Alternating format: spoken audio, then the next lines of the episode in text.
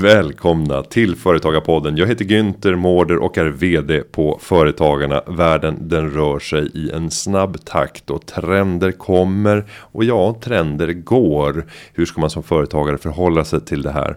För att kunna diskutera den här frågan så har vi en person som har ägnat eh, större delen av sitt vuxna liv åt att just spana och forska och eh, föreläsa om det som skapar förutsättningarna för utveckling, nämligen de stora trenderna. Jag säger välkommen till Företagarpodden. Och i vår gäst idag så sitter Henrik Larsson Broman. Välkommen. Stort tack. Om man ska beskriva dig så får man ju använda flera olika epitet. Författare, föreläsare, företagare. Vad ska vi addera på? Alltså jag får ju det här epitetet framtidsforskare ibland. Mm. Och det kan man ju fundera på om det är korrekt eller inte. Det vill säga kan man forska om framtiden? Eh, vad tror du? Ja, det är klart att man kan. Sen är frågan med forskning. Ja. Eftersom det ska vara evidens för det. Ja. Jo, men mycket av forskningen handlar ju om att försöka förutspå. Mm. Vad som kan komma att hända om vi återupprepar samma sak igen. Mm. Eh, så att ja, problematisera. Jag, jag tycker nog att man skulle kunna säga det. Man kan ju skapa sig bilder av framtiden på olika sätt. Mm. Men det är ju svårt att forska om någonting som inte finns. Eh, därför blir det lite ironiskt ibland att säga att man är framtidsforskare. Men det man kan göra det är ju att analysera händelser i vår omvärld. Försöka dra ut de här linjerna och säga vad kan det få för några konsekvenser på sikt. Eller man brukar prata om olika typer av scenarier av framtiden. Eh, och det där kan man ju faktiskt träna sig i att, att förstå. Men sen har vi ju ganska plötsliga saker och ting som händer i vår omvärld. Som är svåra att förutsäga. Det som hände på Drottninggatan eh, för, vad var det, två år sedan. Eh, när Rakhmat Akilov körde ihjäl fyra personer. Det var ju väldigt svårt att förutsäga. Men däremot kan man ju förbereda sig för det. Det vill säga att man målar upp en bild av att det här kan hända. Och då kan man också förbereda. Så att när det, när det kommer till framtidsforskning och framtidsspaningar så handlar det mer om att förbereda sig snarare än att just förutsäga. För det är nästan omöjligt att förutsäga vad som ska hända. Eh, men det där finns ju forskning på också som visar att de företag som gör det kontinuerligt, att man bakar in det i kulturen, man har en struktur och process och arbete så kan man också bli bättre på att förbereda sin verksamhet. Eh, och de företagen är också mer framgångsrika. Och, förr i tiden så sa man eh, man ska bygga en organisation som är flexibel och snabbrörlig. Mm. Idag så använder man andra ord. Man ska mm. ha en agil organisation. Mm. mm. Vad handlar det här om? Som tycks vara samma över tid men vi kallar det lite olika. Ja, men det är klart att eh, det händer fruktansvärt mycket i vår omvärld nu. Politiskt, socialt, teknologiskt, eh, värderingsmässigt. Eh, och det innebär att man måste vara snabb på att ställa om till nya förutsättningar. Så det, det, det, kan låta som en myt där lite grann, men, men, självklart är det så att de företag som är agila, snabbrörliga och håller koll på sin omvärld eh, har också bättre förutsättningar att klara sig långsiktigt. Eh, det finns ju väldigt många exempel på det här. Hur det dyker upp nya typer av fenomen eller ny teknologi, teknologi som är banbrytande och som kan kasta omkull verksamheter väldigt snabbt. Eh, och i det här så finns det också väldigt mycket möjligheter. Det ska man veta. Det är i vår omvärld som vi hittar möjligheter. Eh, och det är väl det kanske vi ska prata om lite idag också. Mm. Och om vi eh, stannar upp lite grann och, tar ett litet historiskt perspektiv så har vi ju sett flera större teknologiska skiften mm. där en teknik ersätts av en annan och de mm. gigantiska företagen som då dominerade har mm. sen försvunnit. Mm. Eh, och om man tar de här klassiska exemplen med Nokia, med eh, Kodak, med Facit och så vidare. Mm. Om vi tittar idag och försöker spåna, spana in i framtiden. Mm. Eh, riskerar ett företag som, som Apple att eh, kunna riskera samma utveckling? Jag tror som... alla riskerar det. Mm. Eh, det finns ju många otaliga exempel på det och du, och du nämnde några. Att ingen går säkert idag. Eh, och det är ungefär som eh, Bill Gates sa vid tillfälle att vi är alltid tre år från undergång. Eh, så även om du är ett stort företag som Microsoft så, så måste du hela tiden hålla dig alert. Därför att det kan komma nya företag och nya innovationer som gör att det gamla inte är längre giltigt. Och, och när det kommer till nya innovationer så är det ju sånt som förändrar våra beteenden. och förändra våra förväntningar. När den stora massan börjar förändra sig på ett nytt sätt på grund av en ny innovation till exempel. Då kan det gå väldigt fort. Mm. Och, det, och, du nämnde ju Nokia som ett eh, väldigt tydligt exempel här. Det brukar alltid komma upp som, som en illustration av hur snabbt det kan gå. Ja, för det var in, inom loppet av två, tre år så hade mm. hela marknaden förändrats. Mm. Eh, men ett bolag som imponerar på mig när det gäller förmågan att ställa om så är det mm. just Microsoft som du mm. nämnde. Mm. Eh, vars gamla affärsmodell med att vi gick till en databutik och mm. köpte mm. en kartong innehållandes Windows. Mm. Eh, för att sen ta hem den här cd-rom-skivan och installera den här fysiska produkten som vi hade köpt som egentligen var en, en mjukvara till att transformera hela affärsmodellen till att kunna bli molnbaserad och nu ändra hela infrastrukturen mm. från att eh, ha varit att alla installerade det var förinstallerat alla mm. datorer vi köpte mm. mm. till att nu binda in oss i system som gör att det blir närmast omöjligt att byta från de molnbaserade delarna mm. som man nu bygger upp kring produkterna och gör mycket gratis för att locka in oss. Exakt. Eh, så ett, ett magiskt sätt att transformera mm. ett, ett bolag och kunna kvarhålla. De skulle lika gärna kunna varit utraderade vid det här laget. Exakt. Med sin gamla Precis. modell. Ja. Men om vi ska titta på din vardag som eh, företagare som driver ett bolag. Mm. Berätta om det. Eh, sedan 12 år tillbaka så är jag med och driver ett bolag som heter ProSales Institute. Eh, och det vi gör sedan starten egentligen, i grund och botten är ett analys och researchbolag. Så att vi har drivit väldigt många olika forskningsprojekt och eh, trendspaningar för att bättre förstå hur man skapar tillväxt. Och det har ju varit mest, det primära fokuset har varit att ligga på business to business affärer. Eh, och inte så mycket bara på individen utan titta på liksom hur skapar man organisatoriska förutsättningar för att bli framgångsrik. Och i en organisation så har vi allt ifrån kundanalys till strategi, till organisering, strukturer, processer, ledarskap, kultur och så vidare. Allt det där hänger ihop. Det finns en ganska logisk recept kring hur man bygger ett företag. Eh, vilket vi också kommer fram till i, i våra studier. Så det vi gör är att vi, vi hjälper chefer att få mer faktabaserade beslut kring hur de utvecklar sina verksamheter. Forskning handlar väldigt mycket om att titta bakåt. Det är så att man forskar om det som har hänt. Men ska man blicka framåt då handlar det mer om att bedriva omvärldsanalys och försöka dra ut riktlinjerna. Vad innebär det här på 5 till 10 års sikt? Eh, och för att bli framgångsrik behöver man ha båda de komponenterna. Båda, både titta bakåt men också titta framåt. Eh, och speciellt håller man på med trendanalys så man får lite bredare perspektiv om man backar eh, ställer sig längre bak i historien och tittar framåt. Det är därför också många framtidsanalytiker, de är duktiga historiker.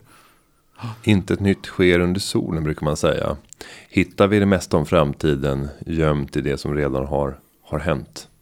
Ja, men det gör vi. Det, ska säga. det är klart att det är väldigt svårt att förutsäga olika teknologiska innovationer. Men det är i historien, i de långsiktiga trögrörliga förändringarna som vi ser det stora perspektivet och vart världen är på väg någonstans. Eh, och det finns ju väldigt många duktiga sådana analytiker. Jag tycker Alexander Bard är liksom väldigt duktig på att blicka lång tid tillbaka. Eh, och eh, Sen har du ju ett antal böcker kring Homo Deus och, och du vet, den här israeliska författaren som är extremt duktig på att liksom blicka bakåt för att förstå vad innebär det här för oss människor på lång sikt. hur kommer vi människor att bo, leva, se ut, verka i framtiden? Då måste man blicka bakåt. Och jag misstänker att eh, ska man göra en analys av vad som kommer att hända i framtiden så måste man förstå vilka är det som kommer att eh, bestämma i framtiden. Mm. Och, och, då misstänker jag att ni gör analysen att det är människor som mm. även i mm. framtiden kommer att dominera den här planeten. Mm. Och då får man utgå ifrån mänskliga, mänskliga drivkrafter mm. som tenderar att vara ungefär samma mm. över tid. Vi är i grunden bara människor. Att, att lära sig just mänskliga drivkrafter och mänskligt beteende. För att sen bara kunna applicera på vad som finns tillgängligt i termer av mm. Eh, teknik eller tillgång till olika typer av mm. teknisk utrustning eller, mm. eller annat. Mm. Är inte det ett, ett, ganska rimligt angreppssätt? Jo men det är det. det är, jag, jag brukar säga det att eh, du måste börja med våra grundläggande mänskliga behov. Det, det är där du någonstans kan börja innovera. Och det är så också trender uppstår och skapas. De skapas när en innovation eller en, en idé möter ett grundläggande mänskligt behov på ett nytt sätt. Och det finns ju massa exempel på det. Om vi tittar historiskt under hela 1900-talet. Så när bilen kom. Så vad mötte det för något mänskligt behov? Ja, av vårt behov av transport, att kunna förflytta oss. Och då började vi förändra våra beteenden, våra förväntningar och vanor när den innovationen kom. Och då skapade det också en rörelse. Sen tog det ganska lång tid innan vi människor började anamma den där och den nådde en hög penetration. Men samma sak är det med tvättmaskinen eller radion eller mobiltelefonen eller nu smartphonen. De förändrar våra beteenden på olika sätt. Eh, och, eh, och möter ett mänskligt grundläggande behov. Så man ska alltid gå tillbaka till människan. Trender uppstår, skapas av oss människor och de är till för oss människor. Eh, ofta ser man trender som någonting som händer i vår omvärld. Man, man, kan inte riktigt koppla det till vad är det egentligen det möter för någonting. Varför skapas den här trenden? Och, och det, det, det är där de här stora, Steve Jobs och annat har ju varit extremt duktiga på att förstå de här mänskliga behoven. Hur man kan påverka dem på nytt sätt med nya innovationer eller nya idéer. Ja, och, och ta den här eh, bilexemplet då. Det möter behovet av att transportera sig. Men mm. jag skulle vilja provocera och säga att det är egentligen inte ett behov av att transportera sig. Mm. Utan behovet är högre än så. Mm. Behovet handlar i vissa lägen om mm. att kunna få utlopp för den kärlek som vi har inneboende i oss till mm. andra människor. Mm. Och de finns inte nödvändigtvis i vår närhet. Därför så kommer vi behöva göra någonting för att ta oss Absolut. Till, till, ja. till de sälla jaktmarker. Ja. Ja. Eller kan det vara behovet av att försörja sig mm. utifrån den norm som vi idag lever mm. i. Och de kanske måste transportera dig för att kunna skapa förutsättningar för de intäkter som gör att du kan. Eh, och sen kan det vara bekräftelse i förhållande mm. till sånt. Så att, att börja de här mänskliga känslorna som vi kan känna. Mm. Mm. Och sen måste vi göra olika saker för att nå dit. Om vi tar mm. sociala medier. Vad löser det egentligen för för praktiska behov. Mm. Eller praktiska saker i vårt liv. Mm. Det är ganska få, tänker jag. Men det löser väldigt mycket känslomässiga delar. Ja, men det möter ju behov som tillhörighet och gemenskap och få bekräftelse av andra människor och grejer.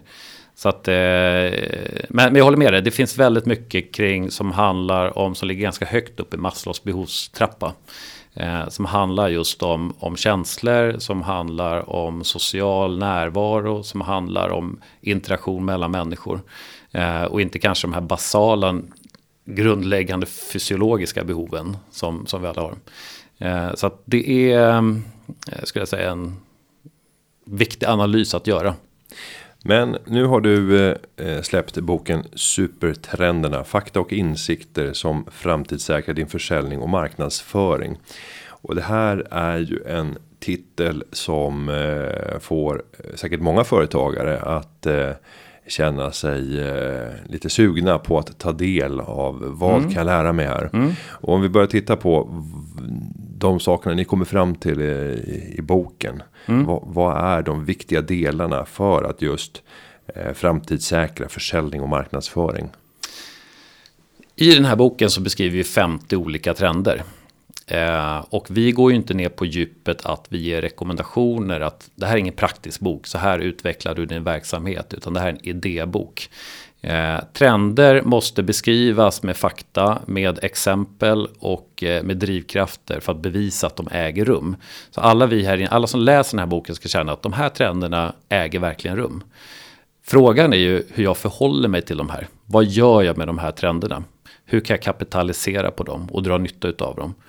Eh, så att det här är ju mer som ett uppslagsverk. Det är ett sätt att ge fakta, kunskap, data, allmän orientering kring hur ska jag utveckla min verksamhet. Men det är upp till betraktaren att göra den analysen. Vilka av de här trenderna som är mest relevanta och på vilka sätt man ska använda sig av dem. Om du får lyfta fram några av de här 50 trenderna som du mm. tycker får kanske för lite utrymme i den allmänna debatten och bland föreläsningar som vi möter på olika typer av inspirationskonferenser och liknande. Mm. Vilka skulle du särskilt lyfta upp som du tycker förtjänar mer diskussion och mer utrymme i? Men jag har ju gått väldigt mycket från teknologiska trender. Så allt det här handlar, som handlar om big data, som handlar om artificiell intelligens och digitala assistenter. Det finns väldigt mycket kring digitalisering som är någon form av megatrend. Under det finns det massa olika supertrender. Min känsla är att folk börjar tröttna lite på det där. Även om det fortfarande är relevant och viktigt. Det händer ju extremt mycket teknologiskt. För det, det, det finns ju någon utveckling i att ju mer teknik vi inför i vår vardag. Desto större behov har vi av faktiskt fysisk kontakt på olika sätt. Eh, och, och, och då kommer vi in på de här lite mer mjukare trenderna. Sånt som handlar om hållbart företagande som är liksom överallt numera. Men jag gillar ju de här trenderna som kan, till exempel kanske handlar om som beskrivs som Happynomics och det jag pratade om på The Sales Conference här förra veckan som jag kallar för Business by Empathy. Eh, att man har en affärsstrategi byggd på empati och så vidare. Och jag kan berätta lite mer om den, den senare, men jag tycker mig se en väldigt stark rörelse i att vi måste förmänskliga våra organisationer i mycket högre utsträckning än vad vi kanske gör idag. Eh, och, och, det finns helt andra förväntningar på företag idag. Vad vi ska egentligen åstadkomma. Vad är, vad är målet med företagen? Varför finns ett företag idag överhuvudtaget? Och det är en fråga som vi som anställda ställer. Men det är också en fråga som kunder ställer. Och det skiftet är ganska, för att inte säga ett paradigmskifte. Att, att förändra upplevelsen av vårt varumärke och vår organisation på olika sätt. Och om man ska då ta exempel på det här. Och mm. om jag ska försöka tänka på ett eh, företag där man inte ser personen bakom när man tänker på företaget. Mm. Eh, så skulle jag nämna till exempel ett företag som McDonalds. Mm. Eh, där man närmare tänker på Ronald McDonald. Mm. Som inte idag mm. verkar ta mm. någon större plats i mm. byggandet av varumärket. Jag ser inte det i alla fall. Mycket större för 10-15 år sedan. Eh, men för mig så dyker det inte upp de här starka gestalterna bakom. Nej. Även om det bygger på jättemånga duktiga franchisetagare ja. runt om i världen. Och du, och du har liksom en grundare som borde vara extremt välkänd. Mm. Men inte alls så profilerad som mm. för många andra företag mm. som vi idag mm. hyser stor respekt för. Oavsett om det är Microsoft eller om det är mm. Tesla eller Exakt, Apple. Ja. Eh, är, är McDonalds då ett exempel på ett företag som har en utmaning? Eftersom de inte förefaller vara personliga. Eller handlar det inte om att kunna koppla det till person? Jo, delvis. Kanske inte ett sånt stort, stort företag. Men om man tar den här trenden då som, som, som jag kallar för affärsempati. Så det vi ser nu det är en väldigt, väldigt stark rörelse där vi dels förväntar oss att vi, vi har högre förväntningar på företagande. Om jag ska köpa från företagen, så dels har jag väldigt höga förväntningar på era funktionella värden. Det är, det är allt ifrån pris till att ni håller en hög kvalitet, att ni har en bra servicenivå, att ni har en bra hemsida. Det är liksom ganska basic. Men för varje innovation som gör det enklare, billigare, snabbare, mer effektivt så ökar också våra förväntningar på funktionella värden. Men det stannar ju inte där idag, utan det vi ser nu också det är att vi har ökade förväntningar på objektiva värden. Och det är värden som ligger bortom själva erbjudandet. Och det kan ju vara relationer, det kan vara er expertis, det kan vara att ni kommer med nya insikter, att ni gör framtidsspaningar och så vidare. Det här brukar man definiera som en form av thought leadership. Att ni är ledande i er bransch, ni är vägvisare, ni guidar era kunder in i framtiden och så skapar ni en unik position på marknaden. Men det stannar inte där heller. Utan det vi ser nu det är ju en stark rörelse mot även det vi då kan kalla för subjektiva värden. Eh, och subjektiva värden är ju sånt som ligger bortom själva företaget. Det vill säga att man, som företag idag kan man inte bara sträva efter att bli bäst i världen på det man gör. Man också måste sträva efter att bli bäst i världen eller på det som är bäst för världen. Uh, och då kommer vi in på sånt som du var inne på tidigare. Det handlar väldigt mycket om känslor. Vad känner jag för det här företaget? Och bidrar det här företaget på något sätt till någonting gott i världen? Och det där tycker jag att det finns ett stort gap idag. Förväntningarna är jättehöga, speciellt bland yngre människor som förväntar sig att företag ska främja mångfald, jämställdhet, miljö och sådana typer av mjuka värden. Eh, och det är en fråga som har funnits länge, det är inget nytt. Men däremot så när förväntningarna ökar och samtidigt så händer inte så mycket på företagssidan så skapas också ett gap. Och då skapas ett förtroendegap. Det vill säga man förväntas mer än vad som faktiskt görs. Och idag lever vi i ett misstroendesamhälle. Alltså, framförallt yngre är extremt skeptiska till företags motiv och syfte. Och kan man täppa igen det där gapet så kan man också vinna väldigt mycket förtroende. Eh, och få en helt annan typ av kundkrets. Det är precis som om du och jag skulle göra affärer. Så handlar det väldigt mycket om förtroende. Det vill säga att jag litar på dig och att du har tillräckligt med kompetens för att jag kan visa respekt för dig. Det är det förtroende handlar om. Så kompetenssidan är det nog många som, som är duktiga på. Men däremot på den här lite mer mjuka. Hur bygger vi tillit för ett företag, en organisation med människorna bakom. Och här finns det massa exempel idag. Som jag tycker är superspännande. Det är som, ta Starbucks till exempel, kafékedjan. För ungefär ett år sedan öppnade de sin första signing store i, i Washington. Eh, och där är teckenspråk som gäller. Vilket innebär att alla som jobbar där, de är döva. Eh, och de använder sig av teckenspråk. Och det man gör är att man visar empati för en grupp av människor som har svårigheter med att göra något så enkelt som att beställa en kaffe. Eh, man, man inkluderar en grupp av människor i samhället och bygger ladda sitt varumärke med empati. Och det tycker jag är väldigt, väldigt genialiskt gjort. Det är snyggt gjort och vi människor tilltalas av det, alltså som det tilltalar våra subjektiva känslor. Och därmed får, får vi en bättre känsla för Starbucks. Vi vill gärna stötta den typen av företag och vi sprider om det i sociala medier till andra. Och så bygger man ett, ett förtroende på marknaden. Uh, och det finns ju, det är samma sak med Gillette som då tog ställning för hela metoo-rörelsen och skapade en ganska dramatisk video för att visa på att vi vill väl, vi vill visa empati för alla kvinnor som har drabbats av sexuella trakasserier. Uh, och så försöker man bygga förtroendepoäng och ladda sitt varumärke med, med empati. Det finns väldigt många sådana här exempel idag som är ganska alltså självklara egentligen. När man visar empati för människor med en funktionsnedsättning eller människor eh, som har drabbats av ojämställda organisationer eller som lever i fattigdom eller som mobbas eller you name it. Det finns massa olika samhällsproblem idag som vi som företag kan engagera oss i och visa att vi aktivt bryr oss och vi vill väl.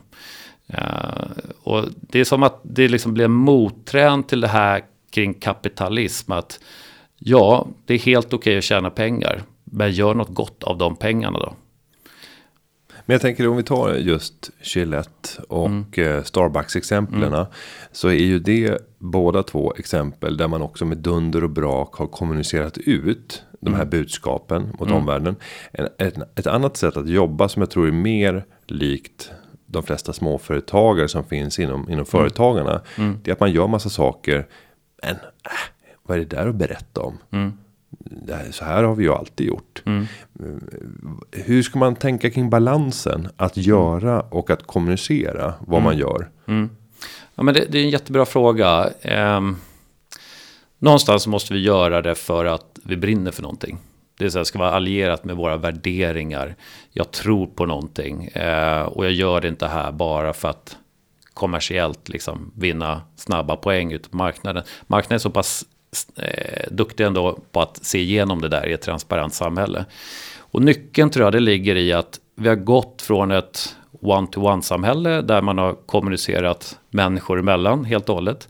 Till att när medierna kom så började vi rikta oss mot ett one-to-many-samhälle. Vi kunde börja kommunicera med många genom olika typer av mediala kanaler.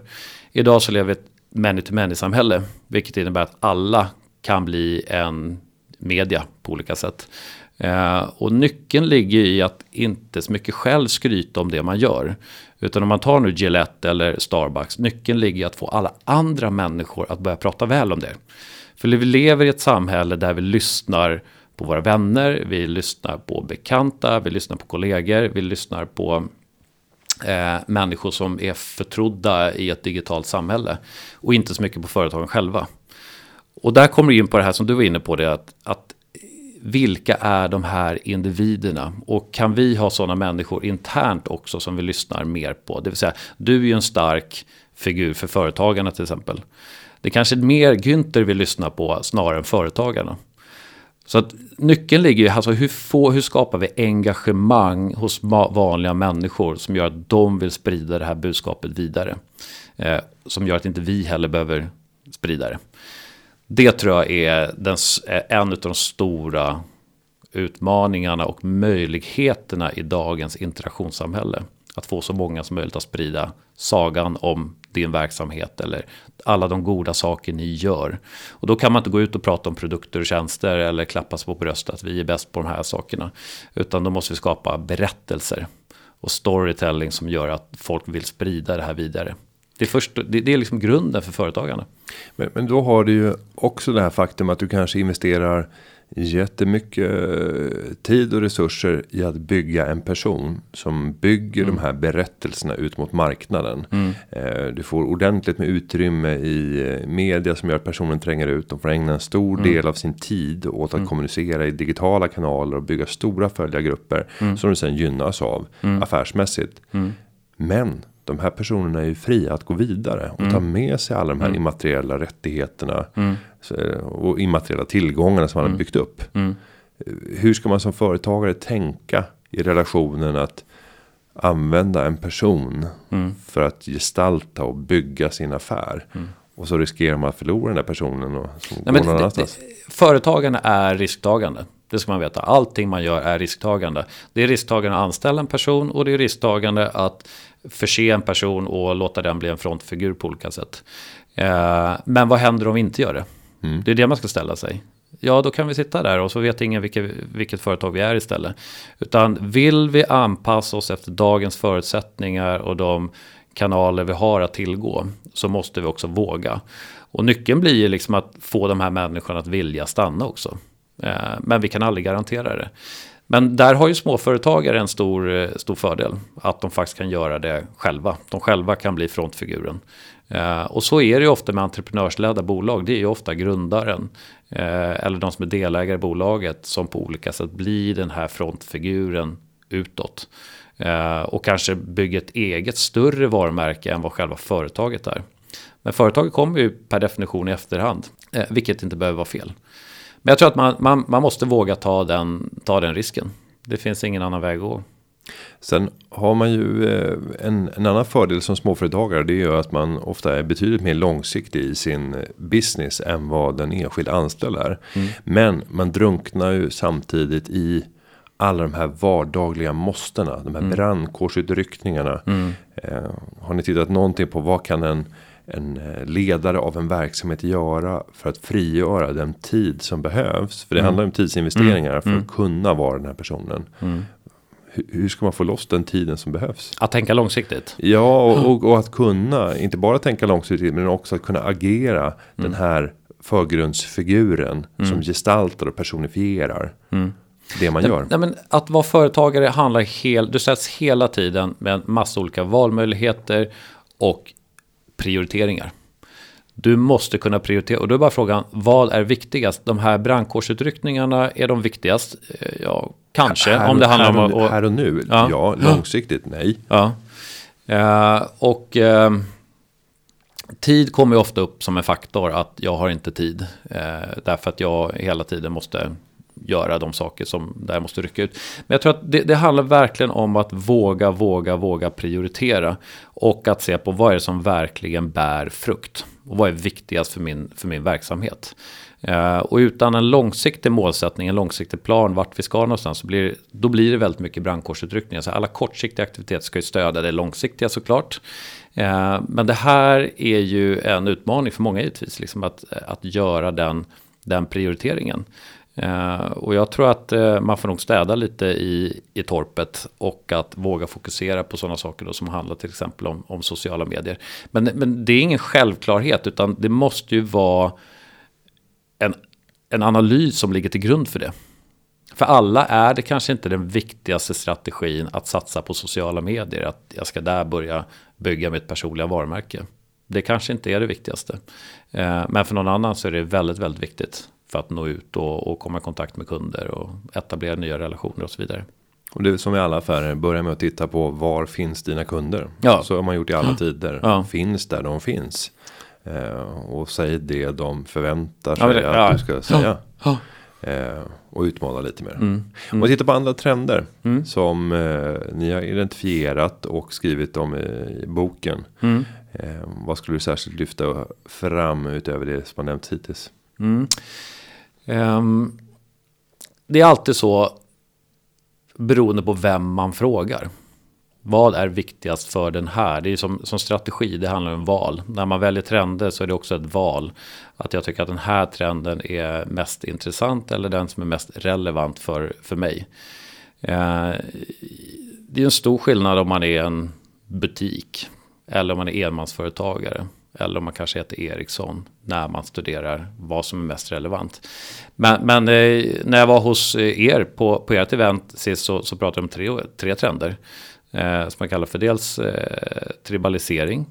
Eh, pratade om en trend som gamification. Jag pratade om en trend som kallas för personifiering. Eh, och det är trender som är mycket relevanta när det kommer just till marknad och försäljning, marknadskommunikation. Eh, så att eh, de skulle man kunna djupa, fördjupa sig lite i. Mm. Om vi gör det lite snabbt då. Ja. Om vi börjar med första, personifiering, så är det ju så att idag så massbombarderas vi av kommunikation. Vi möts av ungefär 7300 reklambudskap varje dag. Det är ingen som har det behovet. Och vi människor är fruktansvärt trötta på den kommunikationen som kommer i tid och otid. Eh, men med hjälp av tekniken nu så kan man bli bättre på att just skräddarsy kommunikation i rätt tid, på rätt preferenser och eh, baserat på mina behov när jag behöver den. Uh, och det där ser vi ju dagligen. Det enkla exemplet är ju att du får skräddarsydd kommunikation på Facebook eller på något annat socialt media. Uh, men man kan ju dra det där väldigt, väldigt långt och fundera på, ja på sikt så kanske vi inte behöver tänka så himla mycket längre. Utan vi kommer all den teknik vi använder oss av. Oavsett om det är ditt e-postsystem eller vad du gör i sociala medier. Eller vad du gör i ditt CRM. Eller när du till exempel läser en bok. Så alla de här källorna scannar av oss och samlar in data om oss. Vilket innebär att vi kan anpassa alla typer av budskap. Om du tar läsplattan Amazon Kindle till exempel. Så är den byggd för att den ska kunna läsa dig medan du läser den. Eh, vilket innebär att på sikt så kommer den att kunna veta exakt om vad du triggas av, vilka ord som du är intresserad av, om du när du börjar gråta eller när du blir arg eller så att även när vi läser saker så kan alltså da, vi, vi få in data om om oss själva. Och därmed också skräddarsy exakta boktips och exakta reklambudskap baserat på just vem du är. Eh, och det är ju samma sak när vi tittar på vi har pulsklockor, eh, vi lämnar data från oss eh, överallt. Och den som har tillgång till den datan är också, man brukar säga, det är den som kommer äga världen. Och det är det de stora aktörerna gör när de samlar så mycket data som möjligt för att kunna veta så mycket om oss. Eh, vilket innebär att om jag vet allt om dig Gunther, vem du är, vad du triggas av, vad du har för några, gillar att resa någonstans, vilka du umgås med. Så kommer jag också per definition att kunna ge dig exakta rekommendationer. Och i slutändan så behöver inte du ens tänka utan jag bokar in den här resan åt dig. Därför att jag vet att du kommer att åka dit och du gillar att gå på den här typen av restaurang, du gillar att äta den här typen av saker. Och det är personifiering. Att kunna personifiera både erbjudanden, upplevelser och, och insatser. Eh, så den typen av utveckling är ju både läskig eh, men också väldigt spännande. Därför att eh, eh, vi vill ha vår integritet kvar. Och vi kanske inte alltid vill ge bort vår data om oss själva. Men å andra sidan säger många konsumenter att så länge du har förmågan att ge mig rätt typ av information jag behöver. Då är jag faktiskt villig att ge bort den datan till dig. Så det handlar om hur företagen använder sig av och inte missbrukar den här datan. Men på sikt kan man ju säga att ja, det naturliga steget det är ju att vi gör de här Säg att vi har en digital assistent som vi ger tillgång till att samla data om massa olika typer av kanaler. Eh, och att den digitala assistenten får använda sig av den här datan. Det, det naturliga är att vi ger den tydliga befogenheter. Att jag litar faktiskt på den här nu. Den är så pass bra så den kan boka möten åt mig i affärssammanhang. Eh, om den dessutom är uppkopplad till LinkedIn, som Microsoft Cortana till exempel.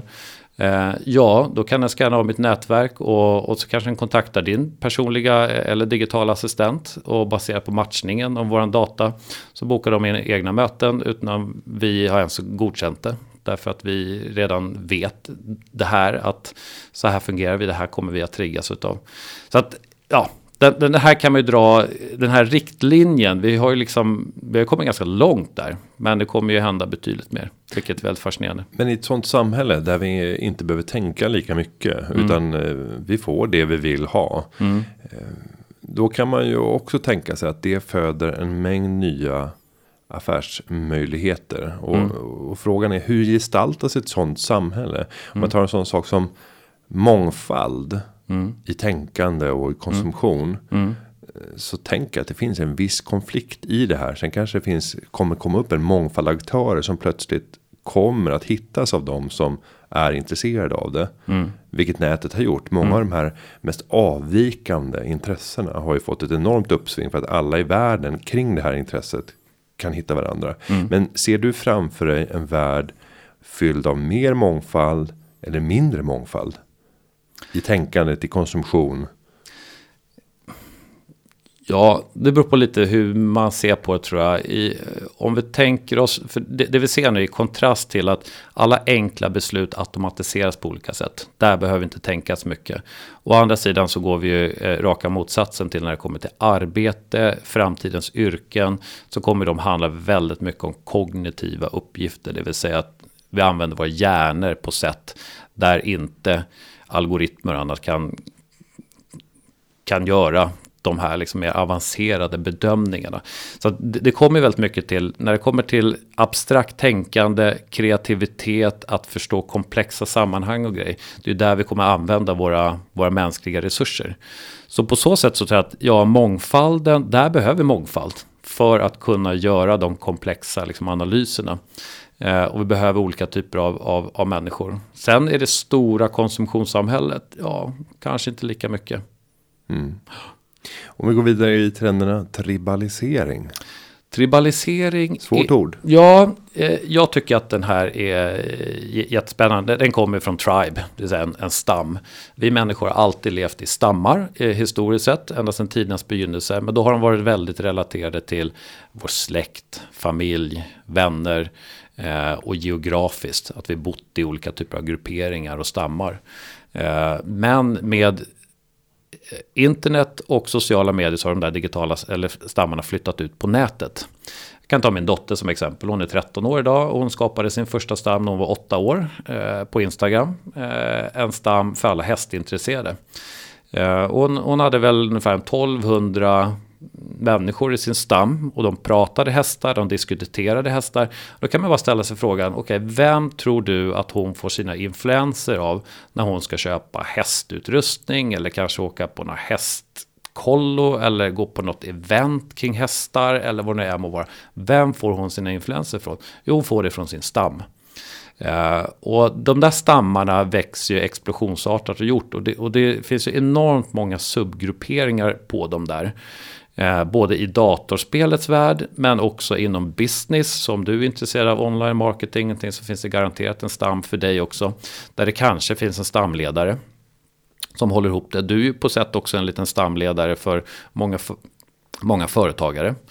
Eh, men det handlar om att vara en stamledare som kan interagera och hålla ihop en grupp. Och här har vi förflyttat oss ganska mycket. Tidigare i historien så identifierade vi väldigt mycket vår identitet med vad vi jobbade med. Idag så är vår identitet knuten väldigt mycket till vår livsstil. Det vill säga att jag är en gamer eller jag är en globetrotter eller eh, jag är häst, hästälskare eller hundentusiast eller vad jag än må vara. Vi förknippar våra liv väldigt mycket som, med sånt som handlar om fritiden. Eh, och de där grupperingarna, det vill säga vad vi vill åstadkomma, vilka vi är, eh, vilka vi känner tillhörighet till, de måste vi komma åt. Så när det kommer till någon form av liksom dagens och framtidens kommunikation, marknadskommunikation, så handlar inte den om att trycka ut budskap som vi gjort tidigare, utan det handlar om att inspirera olika typer av stammar, ingå i olika typer av stammar eller till och med skapa en, en stam med likasinnade människor. Um, och det handlar inte om att skapa Um, det handlar väldigt mycket om att skapa engagemang. Det är så här, hur får vi människor engagerade? Och hur kan vi komma in i de där grupperingarna? Det är tribalisering. Det vill säga, vad gör vi ute på nätet? Och vad gör vi i de här olika grupperingarna? Kan vi vara med och påverka där utan att sälja, utan att bli en del av den här grupperingen? Eh, och bygga förtroende. Då blir det precis som för min dotter, det blir väldigt lätt att komma in och faktiskt rekommendera andra om produkter, tjänster, vad man bör göra, vilka upplevelser, vilka restauranger man ska gå på, eller vad det än må vara. Och det är här du har hela influencer dimensionen. Ja, precis. Där har du influencers och eh, thought leaders. Eh, och influencers är ju mer en grupp som har ett väldigt, väldigt stort nätverk. Och man har en viss typ av påverkan på, på den här gruppen. Har en thought leader så är det ändå som en, en, en högre auktoritet, det vill som, som expert inom ett, ett visst område. Så jag brukar dela upp det, pratar vi mer konsumtion så är influencer ett bättre begrepp, pratar vi mer B2B-affärer så är thought leader en bättre, en bättre benämning. Eh, men de kan ju fungera som en stamledare. Eh, definitivt. Eh, och det är bara att titta på olika typer av gamers. De är, det är inte bara att de har en kanal där de kommunicerar ut och visar upp vad de gör. Utan de skapar också en stam där andra kan interagera med varandra. Och de kan leda den, den, den gruppen. Eh, så att det är inte så förvånansvärt att de tjänar väldigt mycket pengar. Och de upplevs ofta som väldigt äkta, inspirerande. Vi kan tycka vad vi vill om alla de här influencers som eh, ja, Bianca Ingrosso eller vad det än må vara för någonting. Men de, de fångar människor, de fångar engagemang. Och jag tror att som företagsledare, om man är företagare, så bör man fundera på vad är det som gör att de skapar så stort engagemang. Varför har Bianca Ingrosso blivit så enormt stor? Varför? Jo, och det finns ju faktiskt inget tråkigare än, eh, idag än en företagare som ja, men ibland postar lite grann hur det går för företaget eller nu har vi vunnit en ny kund eller eh, här är vår nya produkt. Who cares? Det är ingen som bryr sig. Så du måste ju lyfta fram din berättelse. Och har du ingen bra berättelse från vardagen som influencers jobbar med, ja då får du väl bygga en berättelse om vad ditt företag tror på. Vad tror ni på? Vad vill ni göra? Eh, och att kommunicera ut den som engagerar människor. Så att hitta likasinnade som också tror på den storyn. Eh, och det är en konst att göra det. Att, att som företagare också bli en, en storyteller. Mm, det är mycket förväntningar. Sen har vi sista, gamification. Precis. Eh, och eh, gamification innebär ju att vi hämtar inspiration från datorspelets värld. Och så för vi in det på massa olika typer av andra platser. På arbetet, i köpprocesser, på webbplatsen, eh, när vi ska anställa människor och så vidare. Eh, och här finns det ju, den tilltalar ju ett liksom basalt grundläggande mänskligt behov Eh, av att få återkoppling och att få eh, bekräftelse eh, och att få belöning för, för det man gör. Eh, och vi vet ju att Datorspel växer ju som en epidemi. Vi vet att eh, väldigt beroendeframkallande. Man har lyckats knäcka den här koden kring liksom hur, vad som engagerar människor. Alla unga spelar någon form av dataspel idag. Kan vi skapa enga samma engagemang på en arbetsplats? När vi vet då att, om vi nu ska tro Gallup, de här siffrorna som har nu figurerat några år, att bara 16% av alla anställda är engagerade och så vidare. Vad ska vi göra för att lyfta den? Hur kan vi komma upp till 40-50%? Om nu 90% av ungdomarna är superengagerade och sitter och spelar spel. Hur kan vi då engagera människor på en arbetsplats eller när vi går in i ett shoppingcentrum eller var det än må vara? Ja, det enklaste sättet att engagera människor är att göra det lust, lustfyllt. Att göra det roligt. Om jag skulle vilja förändra ditt beteende, det bästa sättet att göra det är att se till att du har kul. Uh, och det är klart att föra in datorspel eller gamification på en arbetsplats kommer inte lösa allting. Det är inte så att jag kommer dansa uh, på arbetsplatsen för det. Men det ska, kan skapa förutsättningar, man kan trigga vissa mänskliga psykologiska faktorer som gör att ah, men jag fick en kick där, jag fick lite mer dopamin. Jag klättrade en nivå på den här trappan och dessutom fick jag en liten belöning här för att jag gjorde den saken. Och dessutom ser jag hur jag ligger till med Pelle jämförelsevis så får jag lite mer kick liksom för att eh, bli, bli engagerad. Eh, och gör man det där snyggt, det finns ju många bra exempel på det, hur företag som har lyckats. Eh, då, då kan man skapa ökat engagemang. Och då eh, växer också firman normalt sett. Där kan man ta de här enkla exemplen och jag ser dem i min nära omgivning. Eh, min pappa 70 år och så skaffar han sig en aktivitetsklocka. Mm. Alltså alla vet ju att du mår bra av att röra på dig mm. och det är viktigt med sömn. Mm. Men nu när han med sin aktivitetsklocka kan mäta sin sömn och mm. mäta sitt antal steg per mm. dag mm. eh, och mäta puls så börjar han ju anpassa sitt liv mm. och göra saker som man redan visste tidigare mm. eh, att man borde göra. Exakt. Men på grund av att du får resultaten och återkopplingen och feedbacken mm. hela tiden. Mm. Så är det först nu som man på allvar tar tag i det. Mm. Så att mm. försöka hitta så här, vilken är den här aktivitetsklockan för din verksamhet. Hur kan man få människor att göra det de ändå vet att de bör Borde göra. göra, Eh, och som kommer att leda till resultat som är positiva för både personen Ja. Och för din verksamhet. Eh, har du några exempel på vad, vad, vad kan man göra där? Handlar det om den klassiska dashboarden med nyckeltal? Eller ligger det för lågt? För du måste få den där responsen också. Se mitt bidrag, hur- belöningar, hur ska vi tänka? Nej, men i, praktiken kan du faktiskt gami, gamifiera och belöna vad som helst. Så länge du gjort din analys av att det här är ett önskvärt positivt beteende i vår organisation. Det kan vara att vi vill ha mer Eh, för alla, alla lyssnare här nu som har tittat på Anders Hansens program Din hjärna. Så börjar man inse att, ja, ganska logiskt att rör vi på oss, ja då växer också våra hjärnor, vi blir mer kreativa på olika sätt. Så vi kanske bör införa mer motion på arbetsplatsen. Det är ett väldigt enkelt sätt att, att gamifiera. Allt ifrån att Ja, istället, går du trappan istället för att eh, åka hissen upp till jobbet, ja, då får du två poäng. Ehm, många har massvis med obesvarade eh, e-mail till exempel. Det går också att gamifiera. Alltså du kan gå ner på mikronivå om du vill göra det. Eh, men eh, det viktiga är ju att hitta de beteenden som föder positiva som, som, som, som leder oss till de långsiktiga målen.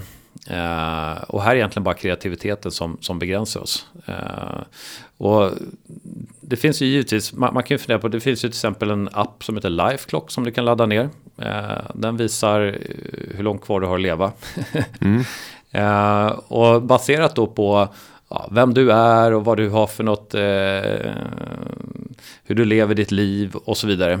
Så räknar den ut din estimerade livslängd.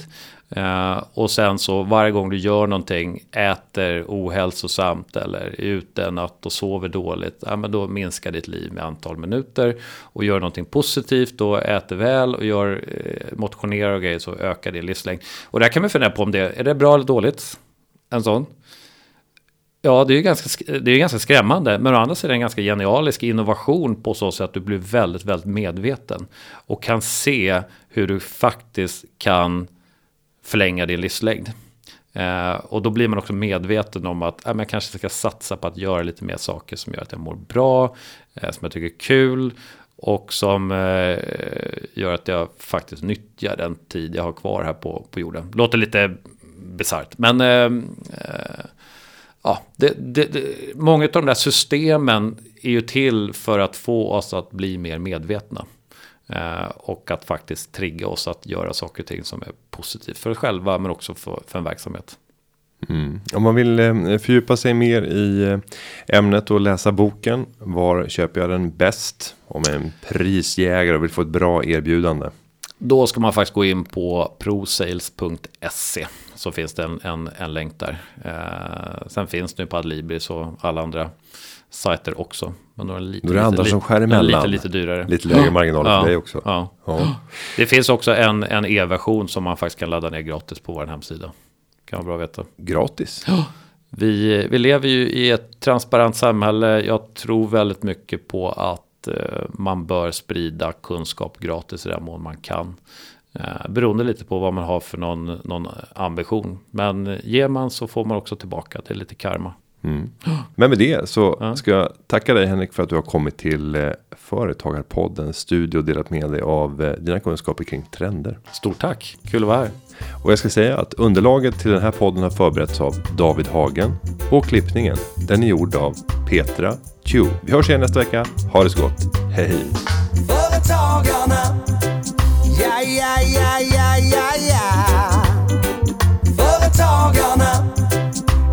Företagarna. Ja, ja, ja, ja, ja, ja.